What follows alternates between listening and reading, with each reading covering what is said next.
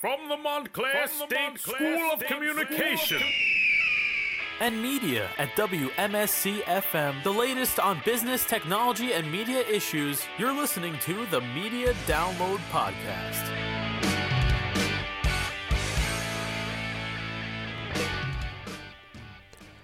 Okay. Uh, Christian here for the Media Download Podcast. This week, me and my co host Nico had the pleasure of interviewing Michael Hausman, a veteran of Hollywood. Michael has worked continuously with director Milos Forman on films like Taking Off, Hair, Ragtime, Amadeus, Valmont, The People vs. Larry Flynt, Man on the Moon, and Goya's Ghosts. Unfortunately, during the interview, Michael has some trouble with his phone and the connection that we have with him, so you may notice interruptions or confusion, but the interview continues as normal. Um, so were there any moments in your in your time where you ever felt, you know, tempted to just walk away, wash your hands of the whole production, and just step out? Well, there were. Uh, you know, there were there were uh, there was a movie I made with Sean Penn that was uh, very difficult to make, and actually I was um, uh, uh, asked by the studio that, that because uh, Sean Penn felt that uh, um, I made him nervous. You know, that's part of the job sometimes to make people nervous. You need some, you know, sometimes you need a father on the set. You know, not just a bunch of babies. Um, and I was asked by Orion Pictures if uh, I could not be on the set when Sean was on. It was close to the end of the movie, um, and uh, um, I said, "Sure, I could not be on the set, but it'll cost you a million dollars." And the fact is that it did. uh, but I, I also made a movie, uh, another movie with uh, Sean Penn in it, and uh, um, uh, I, I, I, I approached him about you know a, a similar subject, and uh, I said, you know, what's uh, what's the problem here? I've worked with some other great actors. I seem to have no problem with them. Why do I have a problem with you? And uh, he actually said, forget about it. You won't have a problem anymore with me. I understand. So you know, um, you know, actors. Uh, actors uh, work hard, but so does everybody else. You know, uh, uh, the movie's not just about actors; it's about the cinematographer. If you can't see what the people look like, um, you can't. You don't see the movie. So I mean, there.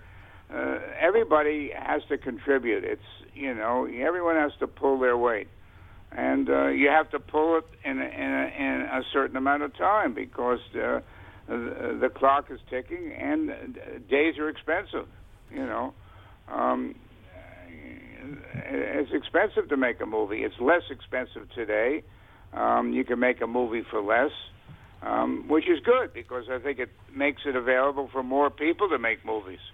The trouble is that there's so many movies that get made; they're hard to get seen because you can't find space. But the good news is there are other outlets to make movies. There's uh, Netflix and there's television, there's streaming. Uh, you know, so it's you know, if you make a good movie, chances are you're going to get it seen. Uh, filmmakers have to make movies that interest other people, not just themselves. So, how do you think uh, the industry is going to change? In would you be willing to make a small prediction? Would you be How do willing? I think what?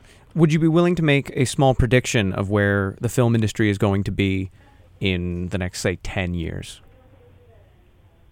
Make a prediction about what? Where the industry is going to be in the next ten years? I hope I'm around to figure it out. I um, I don't know. I I don't know. I think people. I mean, I hope that they uh, still have films in theaters because there's something wonderful about going into a dark room with other people and and uh, and hearing and seeing their reaction. I, I never know whether a movie I made is going to be successful until I go to a screening where uh, people are paying to go see it. Uh, a screening that's a, uh, that's arranged by the studio or, or a press screening uh, with a bunch of friends of the filmmaker. That never tells me whether the movie's going to be good because everyone's going to say it's great. Uh, but if you go into a theater and people have paid for it, uh, you can feel whether people like it. Uh, That's a great way to to see whether your movie's any good.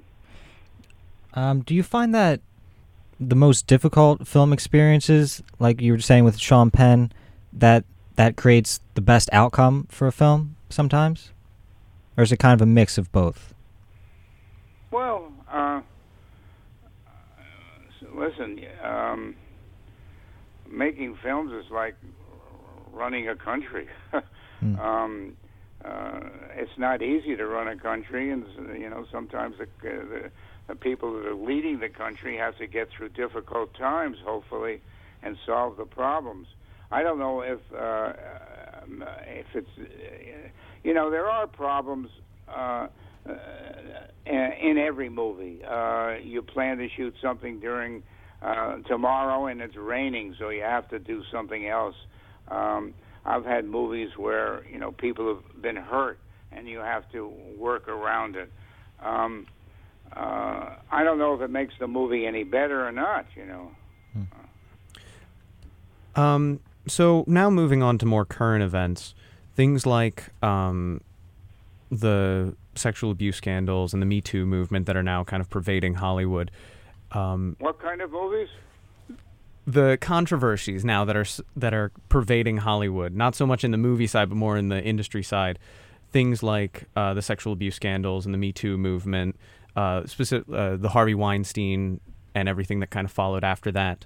Um, do you have thoughts on that? Is there anything in your time that you might have seen? I have no thoughts about it. Uh, I mean, I, I you know, uh, I think that um, people shouldn't um, um, dictate over other people. I think you should be conscious of men and women and their relationship. Um, I hope it doesn't come to the fact where you see a friend, you can't give them a hug. You know. um, uh, but you know the fact that a lot of these things happened many years ago when times were different doesn't make them right. But uh, I wish they had come out at the time. I wish people, you know, but people were afraid that it would affect their career, and they may have been right. I think it's it's healthy that it's come uh, come out, but I think people are more aware now and will be more conscious about it. Um, uh, as long as it just uh, does, doesn't take over the whole world, you know. Listen, um, I I'm all for equal pay of uh, of women. Uh, in my career, I've had lots of great women in big important roles in my movies. I've had DPs, Ellen Kuras, who was a, a female cinematographer. I've had a great uh, female um, production designer, Patrizia von Brandenstein. Um, uh, I got no problem, uh, I've, and so far I haven't had a problem. You know, uh, I I think women are just as qualified as men and and uh, deserve to uh, deserve their place in the world. So we we can't go without them. So, one last question, uh, st- staying on current events. What do you think are the best movies of 2017? The award contenders, or just ones that you thought didn't get the attention? Well, I think that the Academy actually, uh, as, as a member of the Academy, the Academy got it right this year. There, um, I think that uh, um, the smaller little movies uh, got recognized just as much as the uh, the bigger movies, uh, which I think is great. I mean, Dunkirk, big movie, should be recognized. It's good, shouldn't be uh, omitted because it was a big movie.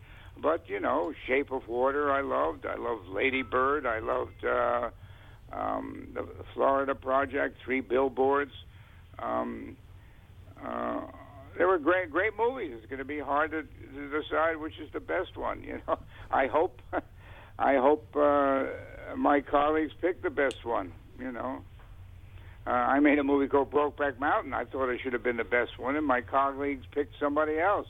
Uh, I think they made a mistake. Great. Thank you so much for spending time. My Actually, pleasure. It's a great school that uh, I came to yesterday. I wish my school at Columbia had the facilities, but uh, the students were great. The facilities are great, and and um, you know you. Uh, uh, keep up the good work and get some good professors there. That's And- a great place to to learn about movies. I think um, the students are lucky. Thank great. you. Thank you so much. My pleasure. Bye bye. Bye. If you would like to learn more about this episode of Media Download, you can email us at gm at wmscradio.com or call us at 973 655 3135. Thank you so much for listening. This has been Media Download.